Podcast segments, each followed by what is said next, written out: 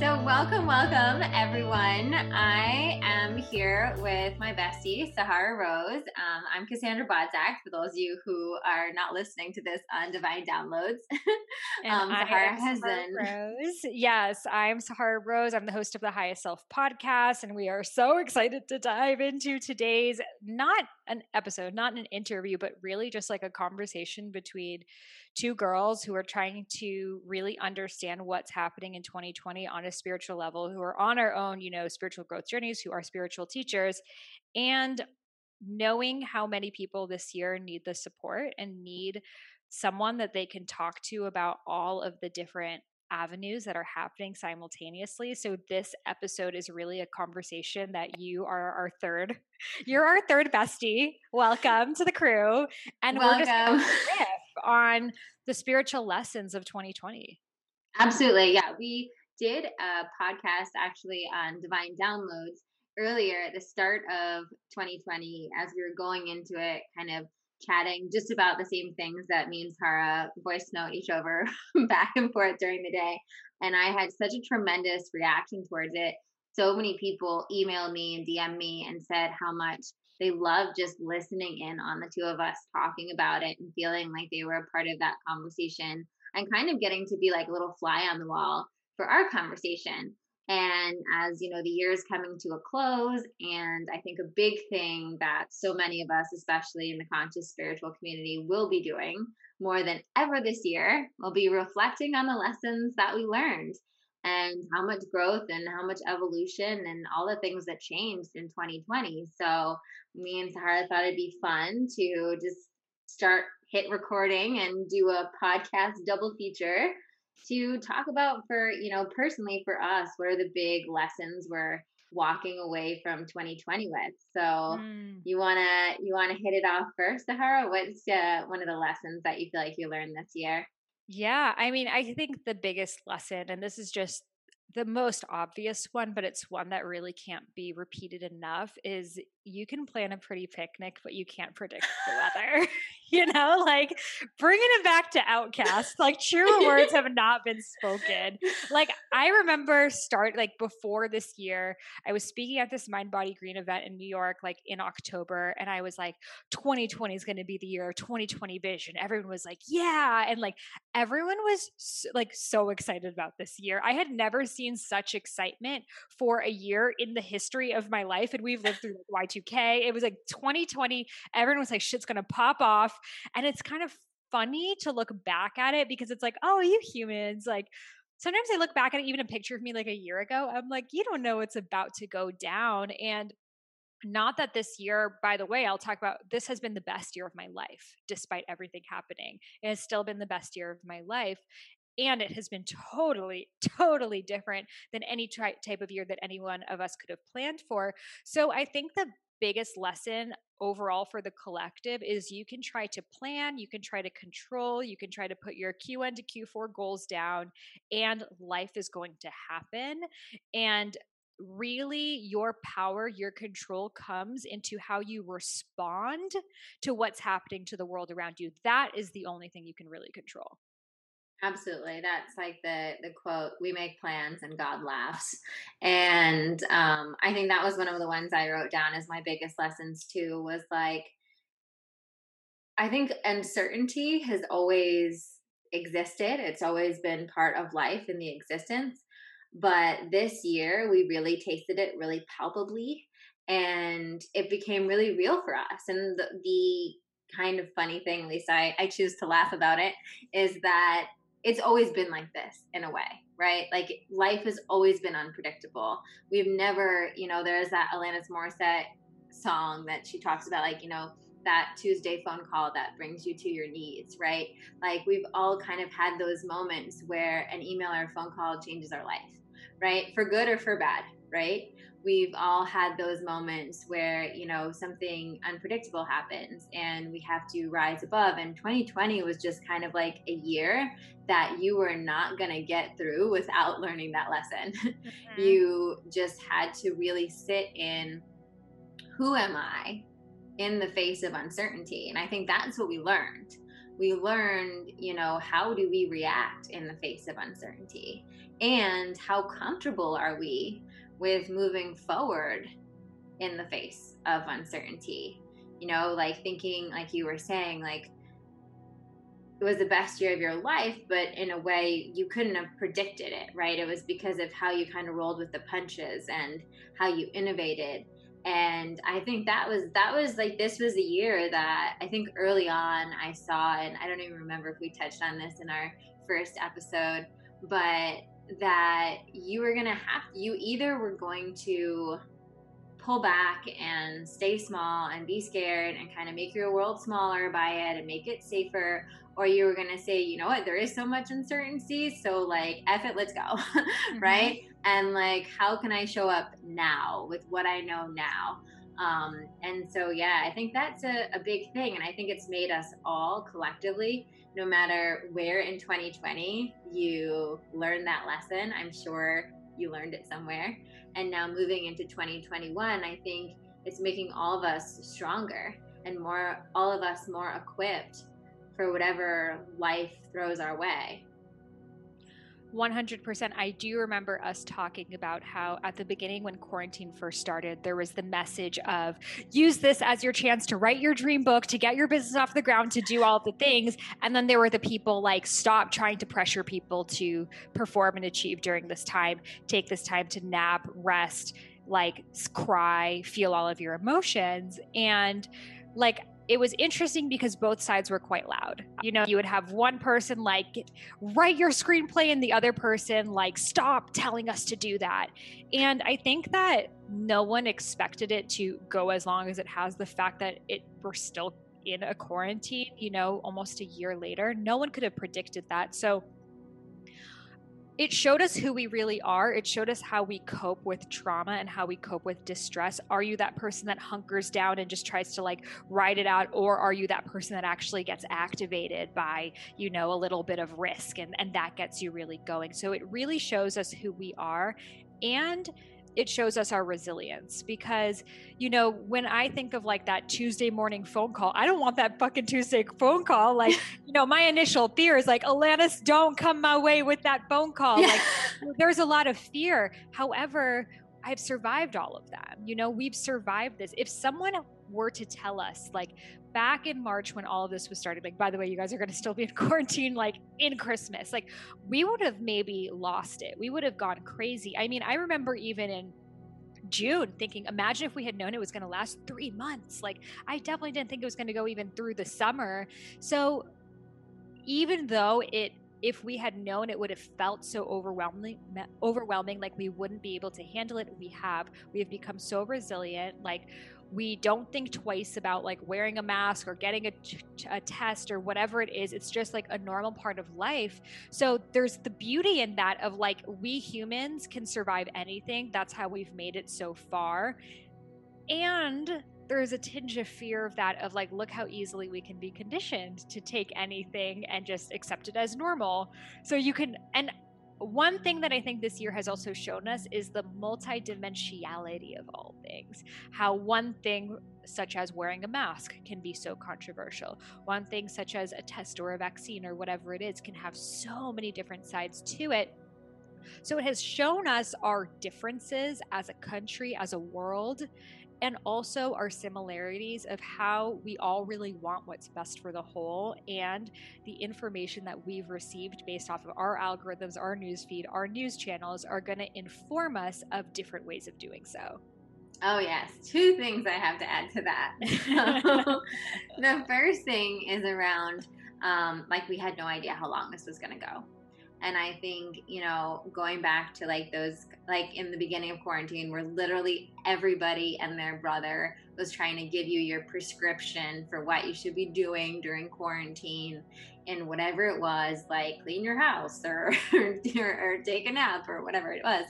And really realizing this year, and then even with all the other subjects you said too, which I'll get into a little bit as well, um, how important it is to have our own sovereignty of mind more than ever and how important it is to really be connected to your own intuition and your own individual path because I remember it was funny because on some people were on the side of really wanting to rest and um and then feeling like bad because people were telling them to write their book or whatever, right? I was kind of on the other side, right? I was feeling really in, enthused, inspired, energized.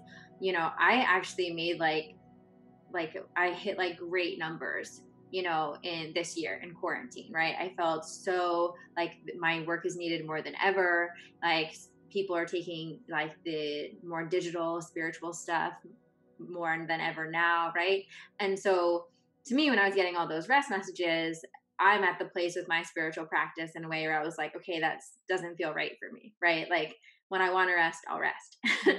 But i think it's really important when you're in those spaces to be like okay all these people are sharing the what's coming up for them mm-hmm. right the people that need to rest are probably sharing the rest message the people that are excited and inspired might be sharing that message and that's great and i don't think there's anything wrong with anyone sharing whatever it's that we need to have that filter to say okay great. You know, Sahara is saying rest and Cass is saying write a book or whatever. I know we're both pretty much write a book people.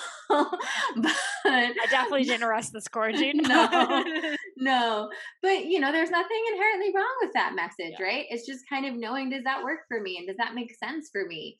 And the same thing goes with all this other stuff. We've seen such multidimensionality of opinions and conspiracy theories and masks and vaccines and political stuff. And one of the things I wrote down is that, you know, acceptance around people that we love and their opinions has been a huge lesson for me this uh, quarantine this year because I have had, you know, really close friends and loved ones that believe things I don't believe right? And the the question has been or the lesson has been can i love and can i accept them where they're at mm-hmm. and still and i think again it goes back to the same thing it's like i've gotten to this point now where that's a yes and it was harder at certain points because i was like okay and i think it's taken a lot of different skills around boundaries and stuff but also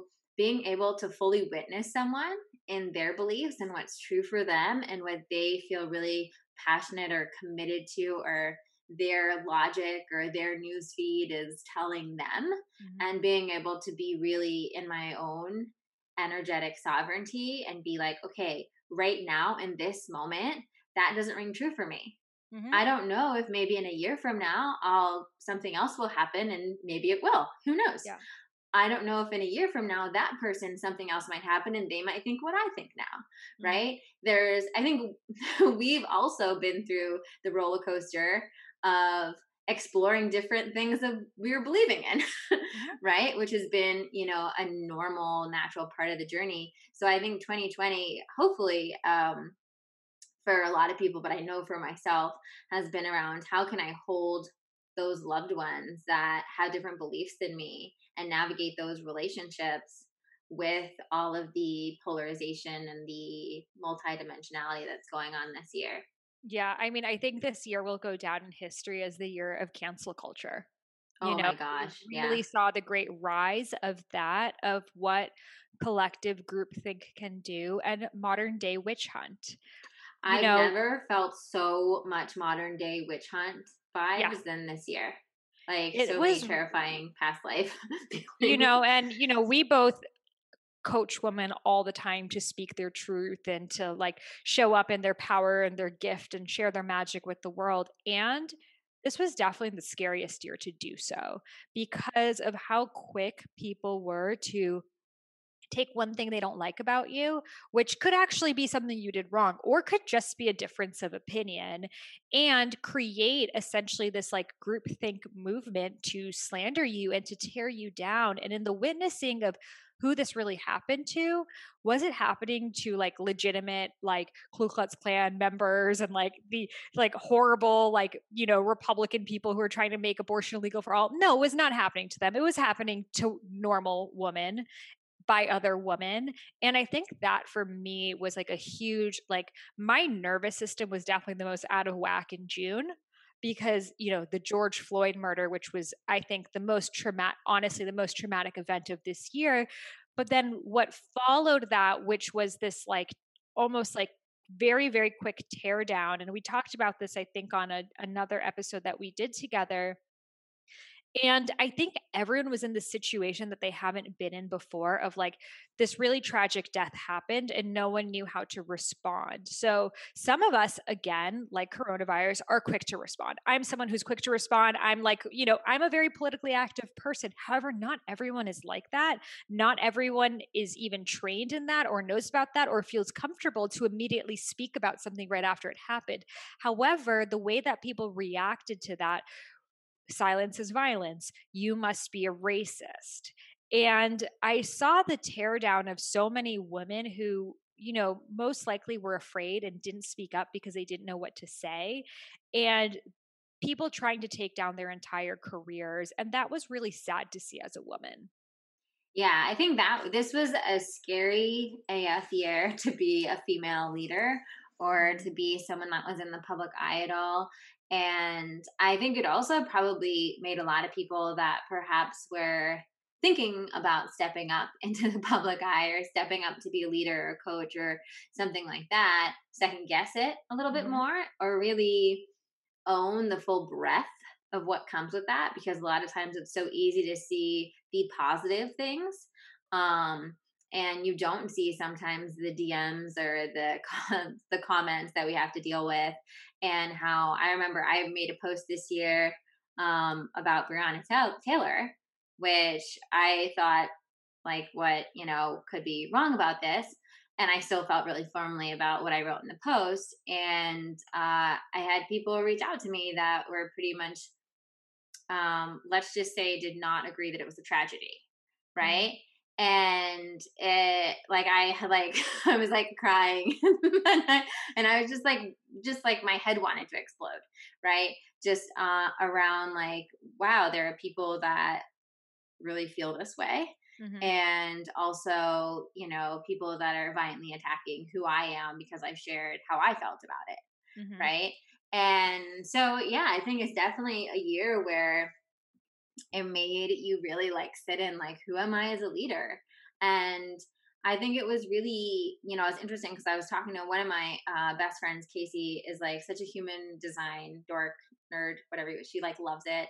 And she was actually telling me in human design that there are different um, in your profile there are different people that are meant to kind of address worldly issues mm-hmm. and certain people that are not right? And when she was telling me this, I was like, this is so fascinating because I, I believe that on a core level, right? Like there are certain people that are naturally drawn to being more political, to kind of having their voice and kind of these things. And there are other people, let's say, whatever sally who like makes a mean cupcake and is awesome at decorating cupcakes that maybe doesn't want to get involved in talking about political stuff and what's going on in the news. And this year it almost made that wrong.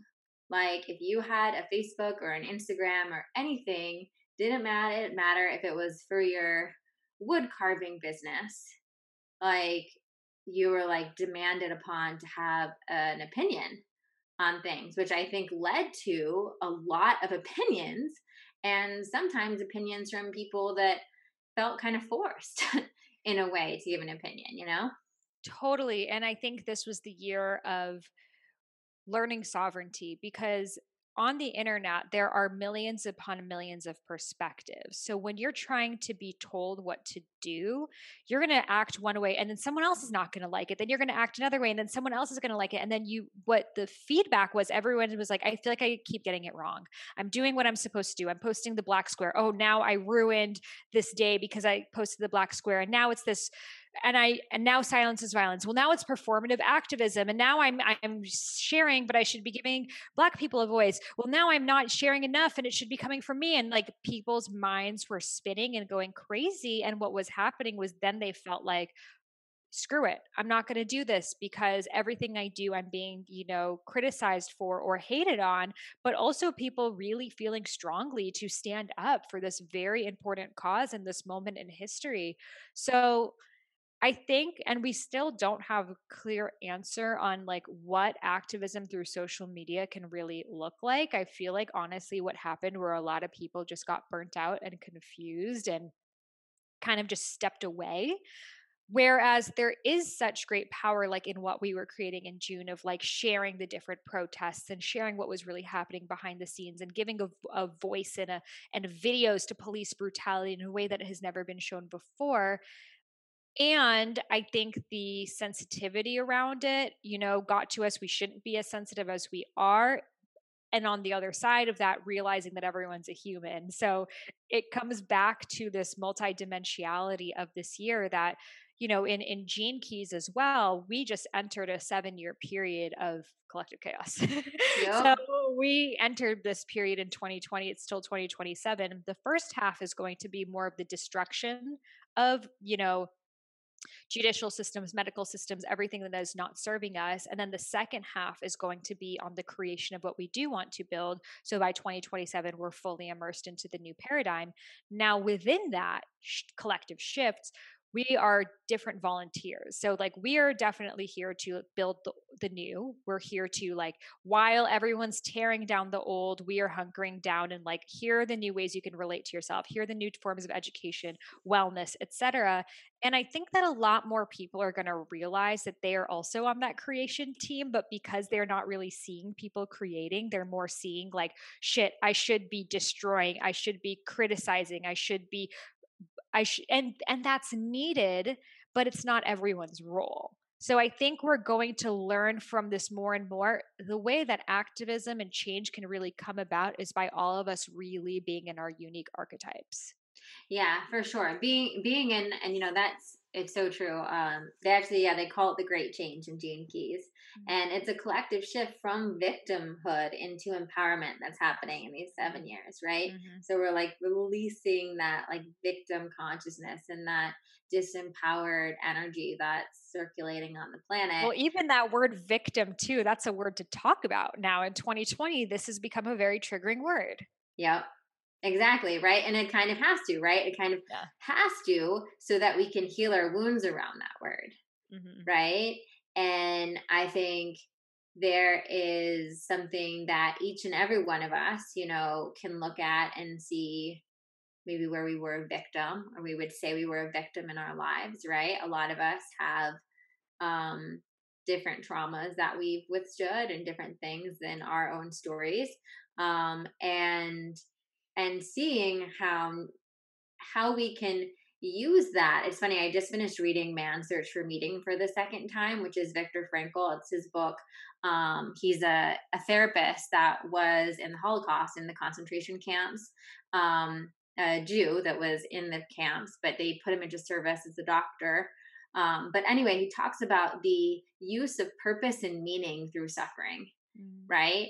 And it was you know, it made me think a lot about 2020, right? Is how it doesn't mean that we have to deny or diminish or, you know, sweep under the rug the suffering that we've incurred, mm-hmm. right? But it's like if we can derive purpose and meaning and let that empower us, then now we've alchemized, right? We we've shifted out of victimhood, but we haven't negated our experience right? Our experience is our experience, but we can now transmute that into purpose and meaning for what we're to create moving forward. So I do think that there's a lot of people that that that's their first of all it's all of our soul's mission mm-hmm. in different ways right there's a lot of people that have specific suffering around things we're seeing publicly that are absolutely meant to use that as fuel to create something new and beautiful in the world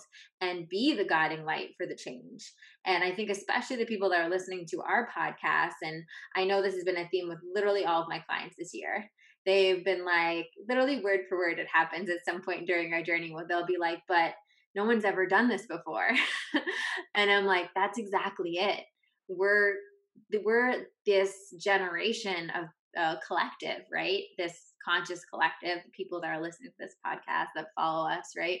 That are the bringers of the new, mm-hmm. right? That are meant to be doing things and innovating and doing things in a way that they've never done it before. And I think in a lot of ways, some of that that cancel culture or that criticism or kind of the fire that we have had to walk through this year um, is an initiation of sorts, right? It's an initiation for us to really stand in our mission and our purpose and our courage to say, hey, you know, you can't burn me again. right? Like I'm going to I'm going to keep prevailing and this matters so much to me. And to have kind of the you know, the boldness and the courage that it takes to say, hey, no one's ever done it this way before. Mm-hmm. Right? But I'm going to do it this way right? I'm going to be the one that, you know, even like your latest book, Discover Your Dharma, right? I'm going to take this ancient concept and I'm going to put like my authentic Sahara spin on it, right? And boldly share it in that way. Um, and so many of my clients that are like kind of entering in, I have a lot of clients right now that are kind of entering in more historically male dominated fields right? And they're all young women right? And and saying well i don't have any role models that aren't men that are doing it in a way that i don't resonate with right? And realizing that it's time to be our own role models.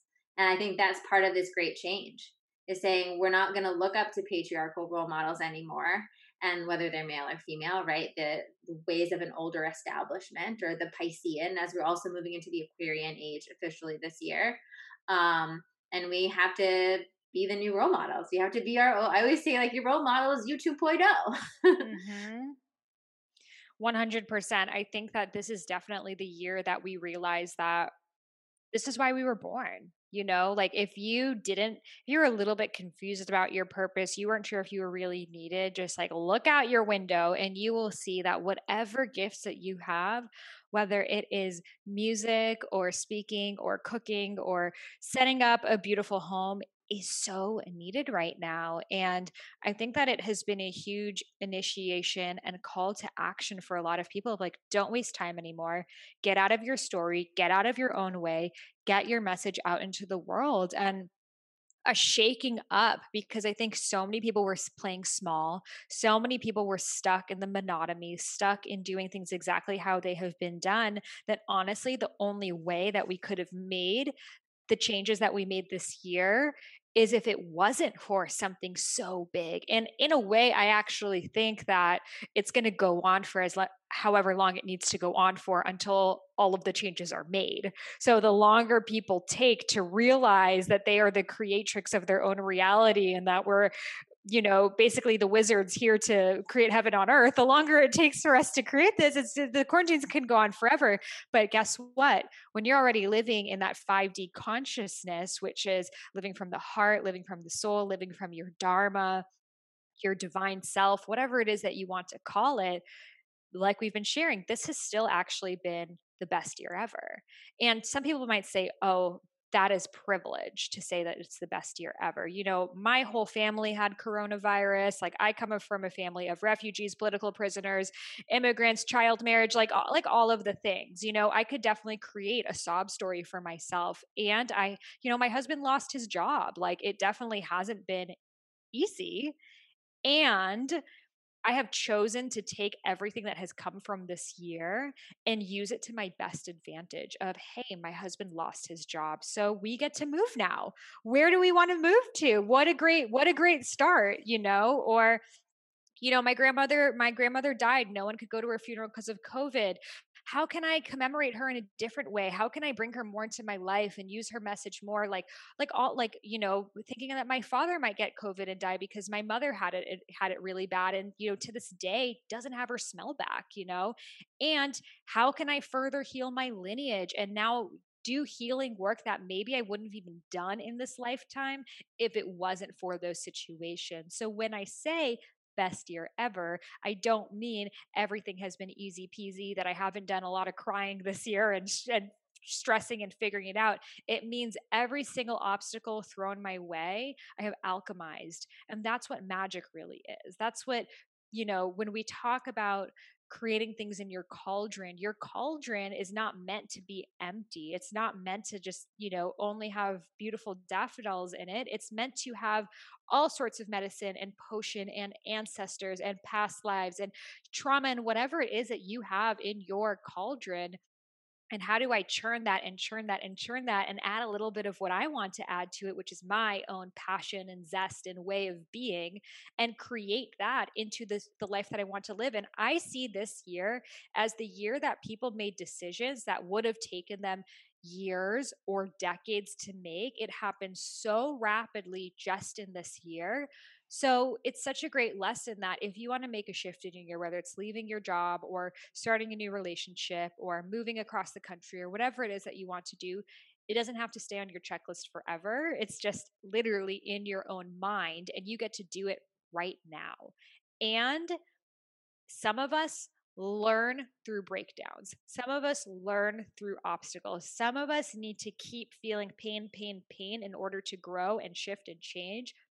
However, when you realize that you can actually change that narrative for yourself and you don't have to get to the rock bottom to learn anymore, which I think people are now awakening to, they're able to be like, things feel a little bit off and I'm going to make that change anyways. I'm not going to wait until it becomes this huge, like tumultuous situation in my life. I'm going to be more adaptable to things. And now, you know, being in a second lockdown, I feel like no one's even stressing it anymore, which shows how, how quick we still are. Cause the first one we were all having mental breakdowns that it's like, imagine if everything in life you could be so adaptable, flip it into you on the other side living your best life imaginable. Absolutely. And, you know, it's interesting. I want you to talk a little bit more about that because I know um, one of the big things that happened this year was you moving to Miami. And I know just for being your friend that this is not like out of the blue. Like this has been something that's been like kind of in your sphere of moving for a minute. But, you know, combined with uh, Stephen losing his job and that shifting because of how his career was so like in person centric. Mm-hmm. How did you navigate? I'm curious um, for everyone else as well. you to your you know kind of movement from okay, Stephen's job is struggling to the possibility of okay, look at let's look at the the bright side of this rainbow and we can move. How was that transition? Were there things that you had to do to kind of alchemize that gold. Mm-hmm. You know, like we all thought that COVID would be like a two week thing, one month thing, two month thing, and it, and it's still happening. And my husband works in the music industry, specifically managing you know DJs and uh, producers who perform at big music festivals like Coachella and Ultra and EDC. And these are like hundred thousand plus people festivals, which are going to be the last thing that comes back.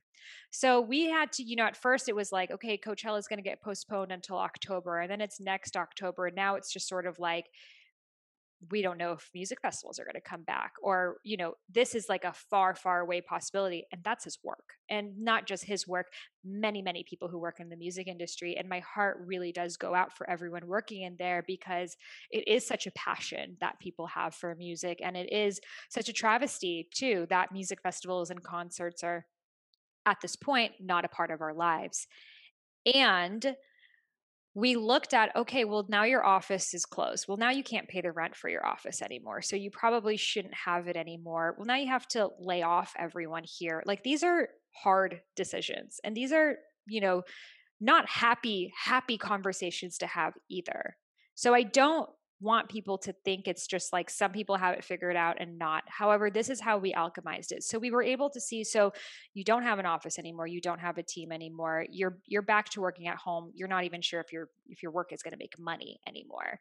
So we don't need to really be in LA for anything considering I've been working online and you now don't have any reason to be here we're not sure what's going to happen with your job. We've always been interested in you know not just miami there were you know bali we were considering hawaii we were considering. Different places but those other places weren't even a possibility at that time either like hawaii and bali were not accessible because of the lockdown. So miami was kind of the only option that even could happen but i had so many fears of leaving my community like leaving my friends you know i'm someone who community really matters to me. I was always having like rituals at my house and having people over that I was also really afraid of making the wrong decision too. So it was a grapple like months and months of like should we do it? Should we not? Should we do it? Should we not? But i know that every time i've put myself in a new situation whether it's moving to a new place or trying something new i've always learned and i've always expanded and i've always grown. So we visited and i loved it and i had hesitations too but I figured, you know what, this next year is going to go by anyways. And I don't even know. I know how exactly it's going to play out with me staying in this apartment. It's going to be me continuing to, you know, take my lap around this little lawn area, like hanging out at the, the same place, eating my same food, doing the exact same thing. Or there could be a new adventure waiting for me on the other side. And I don't know what that could look like, but I know I'm going to learn more about myself and I'm going to grow. And this is actually the perfect time to do it because we have no reason to be here.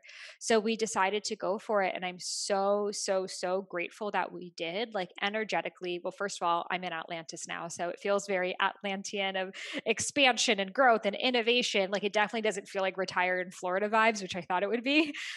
but I, I share this because so many people have lost their jobs right now. And this is and work is maybe permanently going to shift online for a lot of people. So take this as a blessing. Take this as if I could live in any environment in the world, where would I want to live? What elements really support me? For me, it's it's the water. I love having the water. I love the humid air because I am very vata, so I tend to get like dry and cold easily. So the warm humidity that feels really nourishing for my body to be able to just go downstairs and like walk on the beach and see the turquoise blue waters and be able to swim in there that's what my soul really needs and i think that this quarantine really taught us too to live in a place that you don't feel like you need a vacation from because before we could you know you could live anywhere and be traveling on a plane every month if you wanted to. However, now it's sort of like where you are, you, you're really there. So do you love the mountains? This is your opportunity to move there. Have you always wanted to live in Canada? Like, why not now? Do you love Tulum? So many people are creating community there. And I'm actually seeing so much more movement and migration happening. And I think that it's really important because, especially as spiritual people, we're setting the grid. We're actually going to places that there isn't typically a spiritual community. And we're bringing that over to the small towns or you know the cities that tend to not be super spiritual etc and not only is this helping on a physical level of there's going to be more yoga classes there and vegan restaurants and all of that but on an energetic level as well if we have all the spiritual people like in LA and maybe some in New York and like that's it well first of all we're not going to be spreading the the knowledge to the people that we want to spread it to you know we're just going to be passing it around in the circle. But energetically if you think about it as like you know those like over the top cameras they take of like the world at night that have like the lights and you can see in the big city there's so many lights there that you see in like Wyoming you're like where's where's the light? Well we we figuratively are those lights. So now because of COVID and what has happened, we're spreading, you know, spread the spread the light. In your work, literally are spreading the light to all of the places that have maybe never seen the light of day. And able to set that field and set that vibration, which begins with the types of foods we buy, the choices we make, but then also even the frequency of the place. And I see kind of the end of cities like before you kind of had to like move to the city to make it because you had to go in person to meetings and events and you know be around New York to make it or whatever it was and now because everything's online including events etc you don't. You can you can quote unquote make it in the forest or in the jungle or whatever it is you want to be and I think that there's going to be such beauty in the I don't feel so alone anymore because there's going to be people just like you all over. I love that. When, you know, when this started and so many of uh, my close girlfriends, including you, uh, all moved to different places. And I had this moment where I was like, oh my God, like everyone's gone. And I saw in my meditation um, later that day, literally exactly what you said. I saw like these little lights, like going to their corners and like kind of spreading out to all these different places, and how all of us, it's true. And I had felt this way about the spiritual community um, for a while that it was kind of like redundant in a way. Like when you were like, and of course, we're like in all those groups, right? So I love all those groups. But where it was the same thing. It was like you go to New York, you know your people. You go to LA, you know your people. And we're like our own little like posse. And it's true. It's like we need to be spread out. We need to engage in communities that don't have as many people, quote unquote, like us right? And just our energetic vibration is going to shift that place. And also just who we are, right? Like I teach a Course in Miracles, and A Course in Miracles says that to be a teacher is to demonstrate, right? So we're all teachers, regardless of what your quote unquote profession is in A Course in Miracles terms. And so all of us are teachers of light. And we teach not by any, not by our Instagram posts or not by even our podcast. We teach by who we are you know, who we show up as, whether we're picking up a tea at like the local cafe or going shopping or we're just walking our dog, right? Like our energy signature is is making an imprint on that environment. And I definitely think, you know, for me it's been less dramatic, but as far as the perspective on our living situation has shifted tremendously this year as well because, you know, we were about to buy a house actually before all this happened and all the banks kind of pulled out of jumbo mortgages when this started because of the mortgage forbearance and um, they didn't want to give out large sums of money when they were not getting paid by large sums of people. And so our plans kind of ricocheted and of course me being me was like told my fiance like this is obviously divine like there's a reason we're not allowed to buy a house now and it's going to be okay because we need to get through whatever this is because we're going to be different on the other side of it and our priorities might be different and the market might be different and we don't know but um, i felt really strongly that it was heavily divinely held and i'm so glad because regardless of what the market for houses or whatever ends up looking like when we buy we've fundamentally shifted what we want so much because we went from being like we want to live close to we, we're in orange county so we wanted to live close to like the city center. There's like newport and corona del mar and they have these like super cute like you know restaurants and cafes and shops and i'm a big walker like i like i have a car but i like to walk everywhere if i can and I was like, I need to be able to walk everywhere. And we walked the restaurants, and I went the cute little smoothie place, and be close to a yoga studio. And all the houses in an area like Orange County for that are astronomical and tiny with like no land. So you're, it's kind of like New York or LA, right? It's like the closer you are to the cool stuff, the smaller your place is going to be, um, which I'm sure is everywhere. But, you know, this year has been so grounding in realizing how much we want space, we want land, we don't care so much, right? Like, what does it matter? You know, how close we are to restaurants and stuff. Like, if we want to go to them and that's a thing still in the future, we will drive to them, right? But we'd rather have like our home be a sanctuary. Um, and I'm really glad we ended up finding a really beautiful place to live in um, this year because it has made all the difference. Because both of us, I think, were we are like wanderlusters. Like we love traveling and that's something I've missed so much. But it's been really even sitting with that and saying, like, okay, what was I receiving from travel? What was I receiving from travel that I can give to myself, you know, here?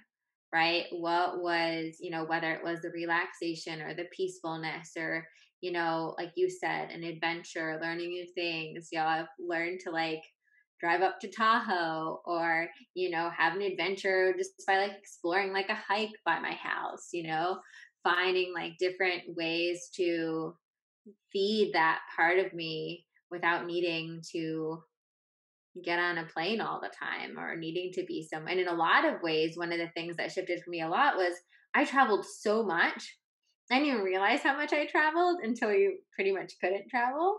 I was traveling like once a month at least for the past five years.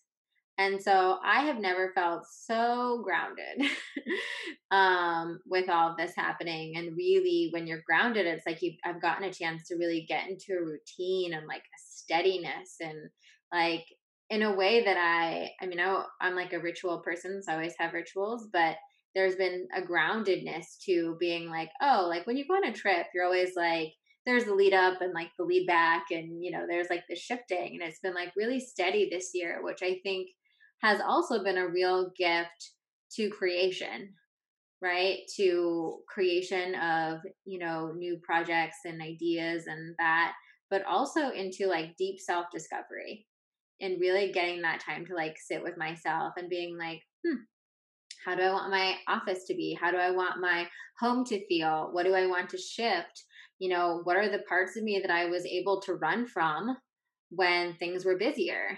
And how do i let like let me sit with them let me heal them let me show up for that work right now because i'm not off like being distracted and doing all these exciting things Totally. I think that this is definitely the year to make your home your sanctuary and to create the life you don't need the vacation from. And so many more people this year like have been doing home redesigns and renovations and like, you know, I've realized how much it's worth paying extra for like the beautiful furniture or wall decoration or something like that that I'm going to look at every single day versus like traveling that you end up spending all of this money and it's just like you know, I obviously love to travel still and I'm excited to do it again, but I realized how much money I would spend on this quick trip. And you don't think about it. You're like, oh, well, like hotels just cost that much. You know, you you gotta eat the good food there. You gotta, you know, try try the spa, like you could get the good taxi and just like all of this money that you would spend on like a week of your life.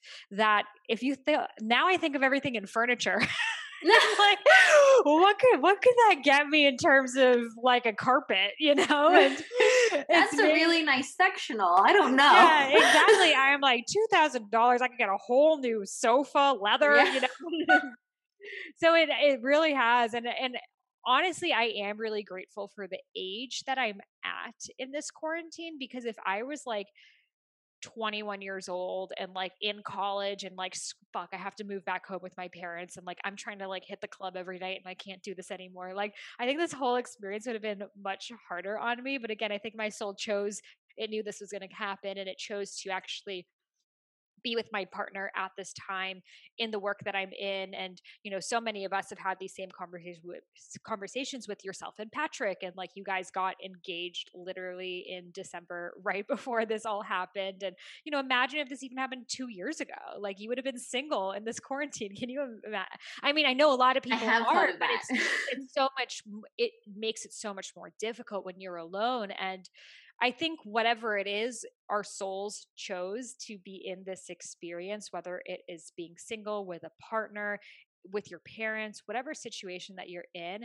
And it's just made me really grateful for where I'm at right now because I have already felt like at a place that I'm like grounded. I kind of know what I'm doing and I could just fully focus on that. Whereas in, you know, your college years, you're so still attached to the the community and the extracurriculars and the social engagements that or even these high school kids right now, you know, like how much of high school is like passing the note to the person at the desk next to you and like telling your friend that you like a boy and like that's gone for now and that it's it's sad but i just have to know that it's going to give them a unique experience of you know i was so excited to have a snow day they got like a whole year of staying at home too.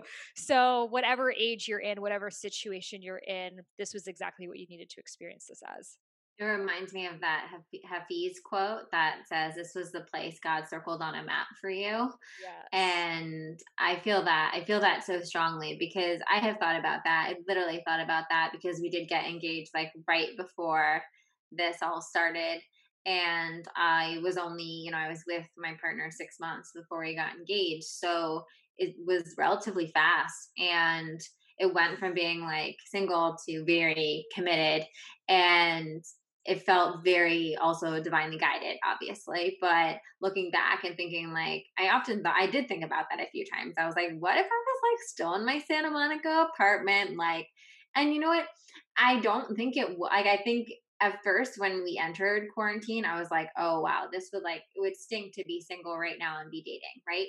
But now with my friends and my clients that are single I've been telling them, and I, I firmly do believe this, I think there's a really epic opportunity um, for meeting your person right now.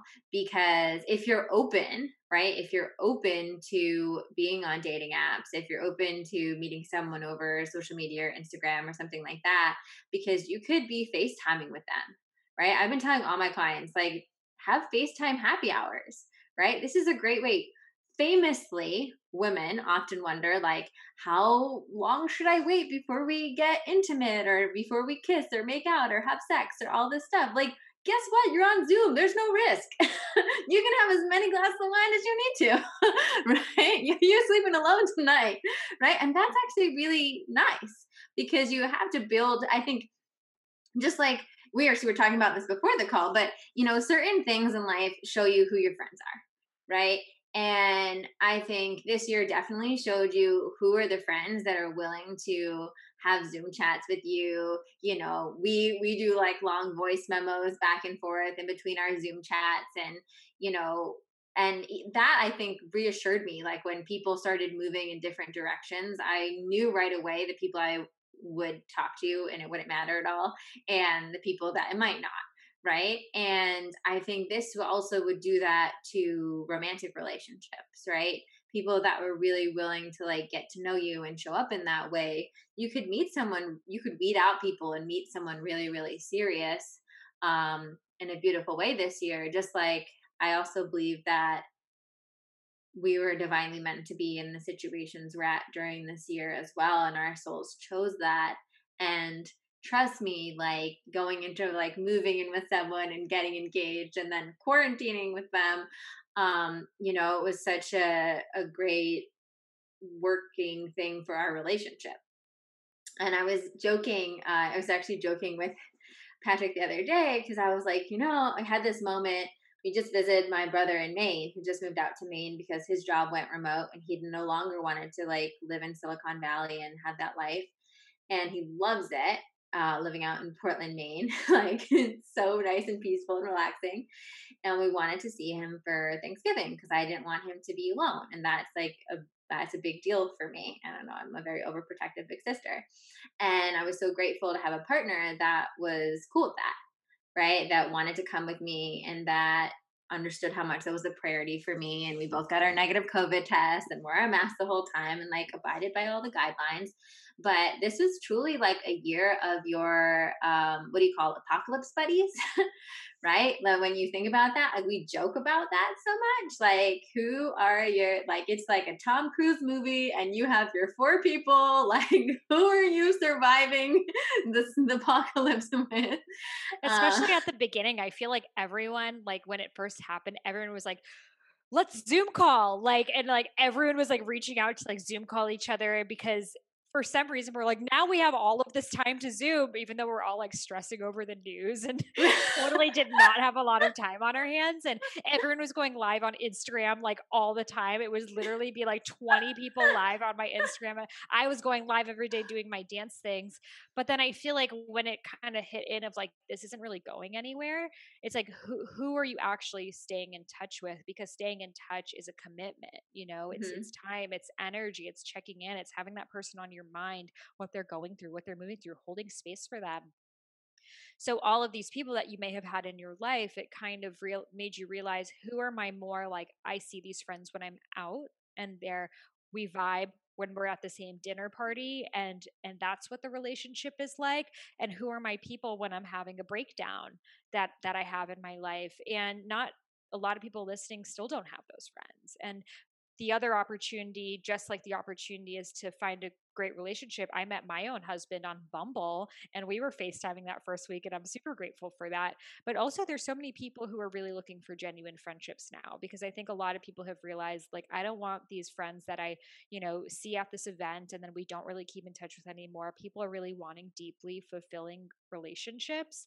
So, you know, there are even apps to find friends. We both have communities. I think finding a community that you align with is honestly the best way to make friends but to put in that effort and to realize that to to have friends, you got to be a friend.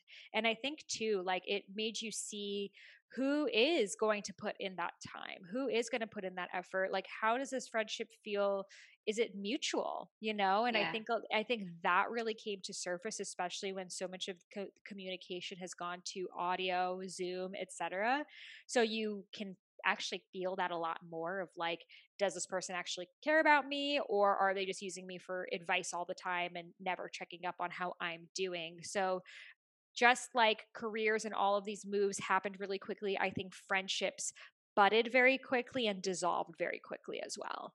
Absolutely. And I think I love what you said. I think that's really important. I'm sure there's a lot of people listening to this that maybe lost some friends this year, not like physically, hopefully, but like lost those relationships. But and so if that's the case, I think it's like one realizing that sometimes that's divine right? Sometimes that's divine. Sometimes people just fall apart because they're not meant to continue on with you to that next chapter. And then the other like part of that is asking you like a course in miracles has this thing that I love about relationships. It says anything that you're feeling is missing in a relationship is what you're not giving. Mm. And I mm. think it keeps you really honest because then you get really clear on like am I checking in on them?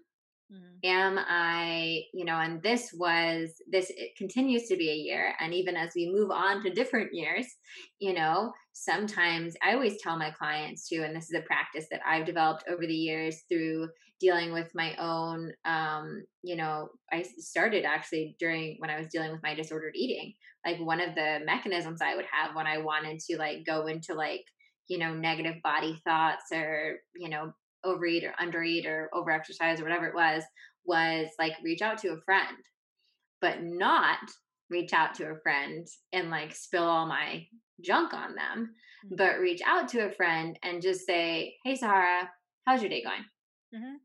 Right and just hear what's up for you because the second i'm asking what's up for you i'm like out of me yeah. Right. And so it was like actually extra. Of course, it's okay with your friends to like ask for advice and you know, whatever, share what's going on when things happen. But I often think of that as a great tool when you want to just shift your space.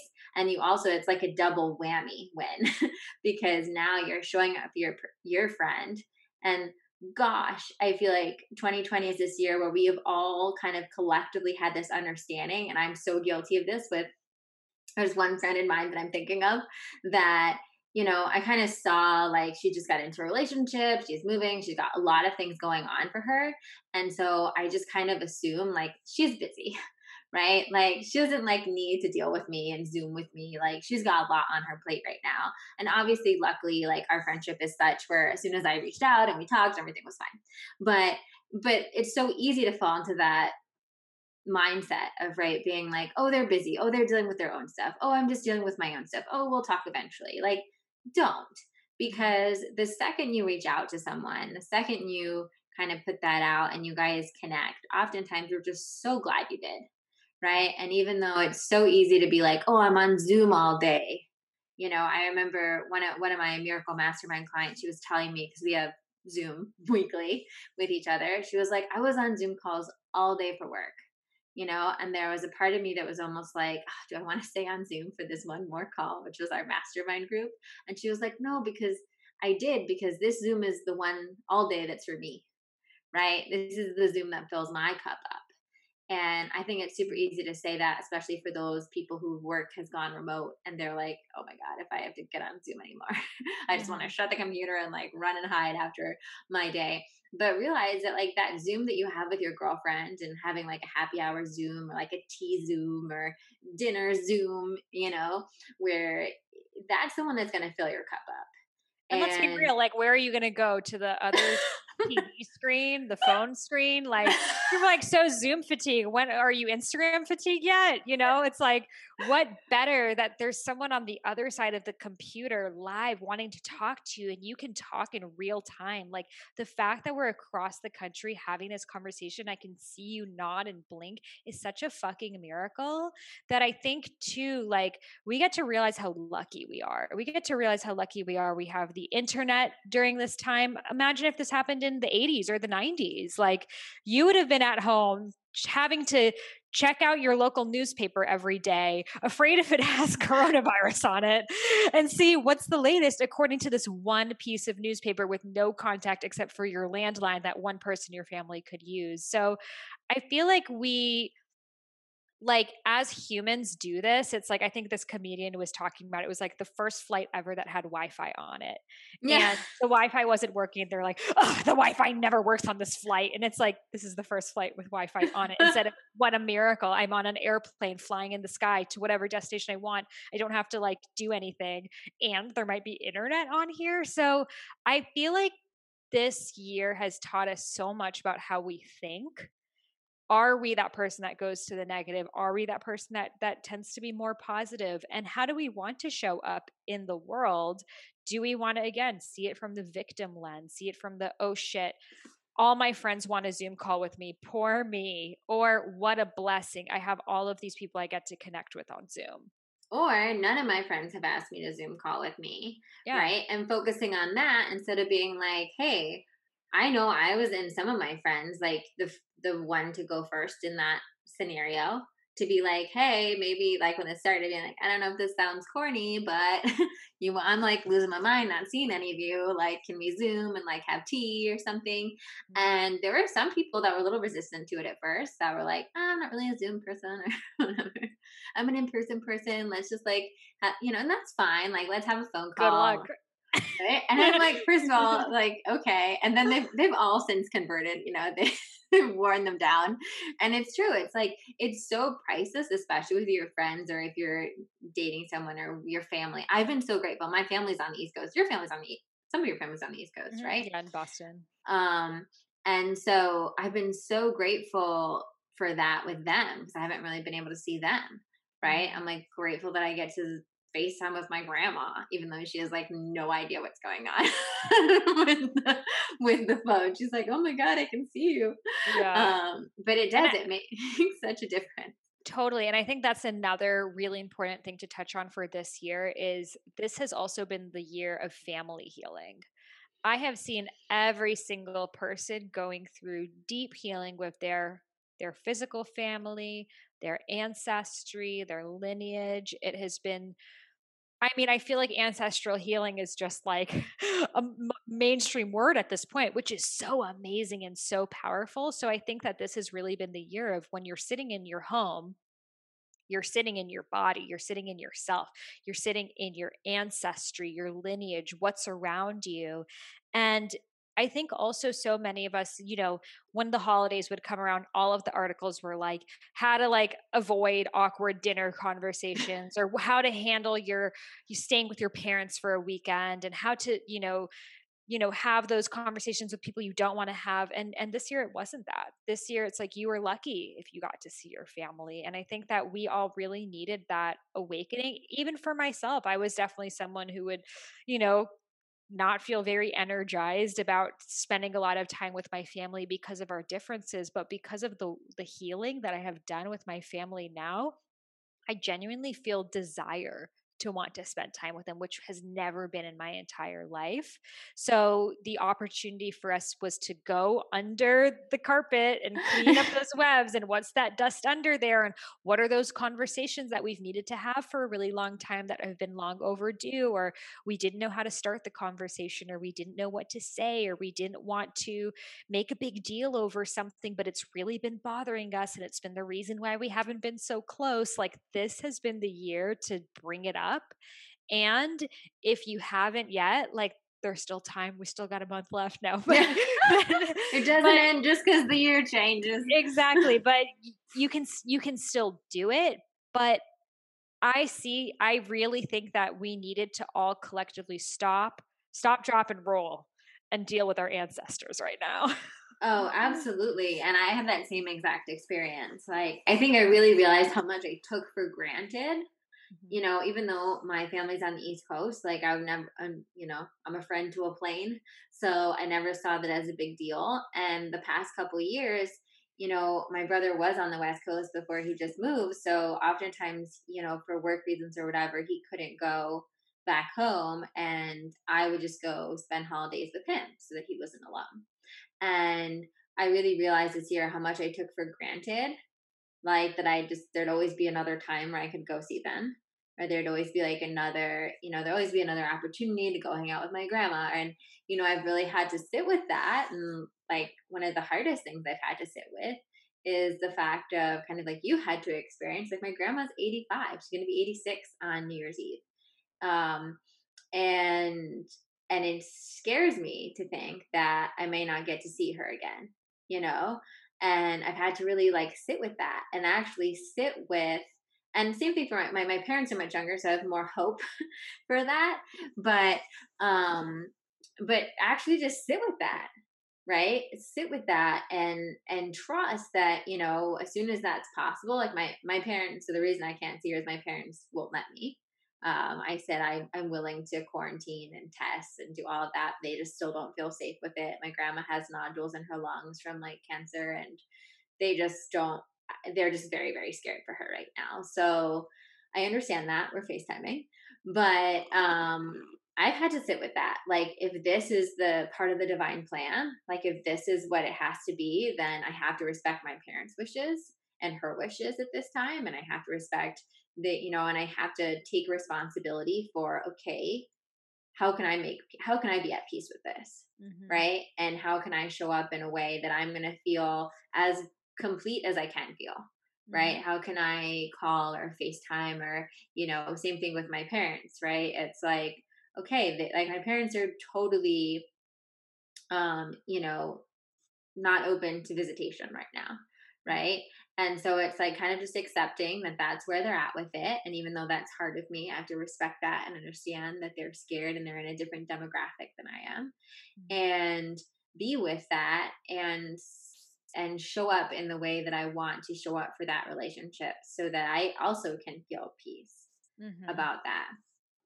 I think it definitely, you know, circling back to the first point of uncertainty. Like my my parents like were fortunate enough they had they had covid so they have antibodies and they got negative tests so they came and visited us here. And when they left i was like you know we we might not ever see each other again. And that's the case every single time we've seen each other but it really hit me. We just might not ever see each other again and how important it is to tell the people that you love that you love them and how important it is to not hold the grudges anymore or to not feel like it's worth having the conversation because you don't feel like dealing with it or you don't know how to bring it up. Just do it now because, again, we just don't know what the future holds. And there's an immense sadness in that and an immense freedom in it too. To really be you and show up the way that you want to right now in this moment. Absolutely. And I think that's a good kind of place to full circle it is that it's true. It's like the uncertainty of the fact that we don't know if we have tomorrow or we don't know what a month looks like or we don't know how long we have with our loved ones has always been there through mm-hmm. all the ages of all the times. And we have lived in a, a collective privilege of getting to not be so present with that, right? Some of us are more present present to it than others. Those of us that have had those kind of moments where maybe you lost a loved one unexpectedly or you, you know, dealing with certain things and that. But this year collectively has given all of us that, if anyone didn't have it, mm-hmm. um, that awareness of being like, we don't know what tomorrow will bring. And whether that is, you don't know if you'll be able to go to the gym tomorrow, you don't know if you're going to be able to, you know, have a wedding.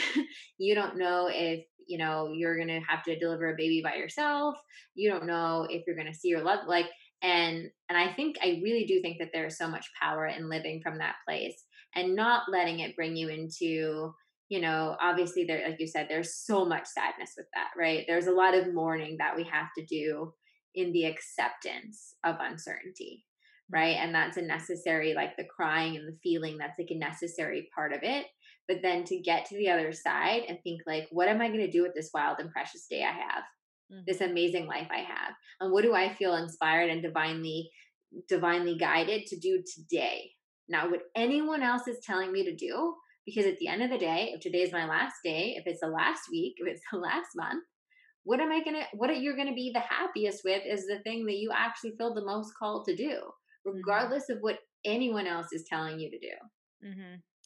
I think this is the year that death gets to become our friend. And when we become friends with with death, which is the inevitable for all of us, you get to experience the freedom that's on the other side of knowing that this is just an opportunity that we have here. And all of those little details that we stress about, really, in the grand scheme of things, don't matter at all. And you're not going to regret not spending enough time on your emails, on your deathbed, or whatever it is. So, what a beautiful like this is what tantra is all about the more that you are aware of your own death the freer and more liberated you become and i mm. think that in our society death was such a never spoken about thing it was like death and ghosts like bad. Don't don't think about them. Don't talk about them. And now because it's on the forefront of our minds it's a it's a daily conversation we realize am I, am I making the choices that I would be making knowing that I'm a mortal human? And that doesn't mean like I feel like when people think, oh, well, if it was my last day to live or my last year to live, I would just like be on roller coasters all day or like, you know, fucking around and doing things. But would you really? I I really think the majority of us would be showing up, sharing our message, spreading our magic with the world, sharing our gifts, living our dharmas. Like that is really what we would be doing if we knew how much time we have left.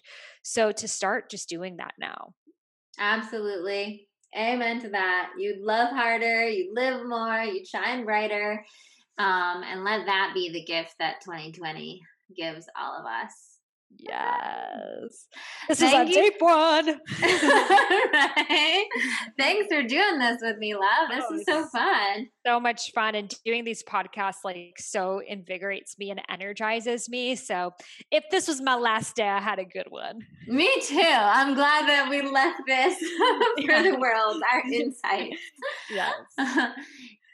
And uh, we'll put below Sahara, as you probably know, has an amazing book coming out called Discover Your Dharma, and she's giving away tons of free goodies if you pre order it. So check out that link below. Um, I also have some awesome free meditations for you, um, all about divinely designing your life. So if you're someone that's been itching to get into a consistent daily meditation practice and you want a little help, and you want to connect to your guides and your divine support squad every day and receive that guidance and see maybe what would you do if this is the last day um, check out that below it's totally free and my gift to you Mm, thank you all so much for listening. We love you so much, we and can't wait so to much. connect with you on our on our 2021 prediction episode. yes, coming soon. 2021 prediction.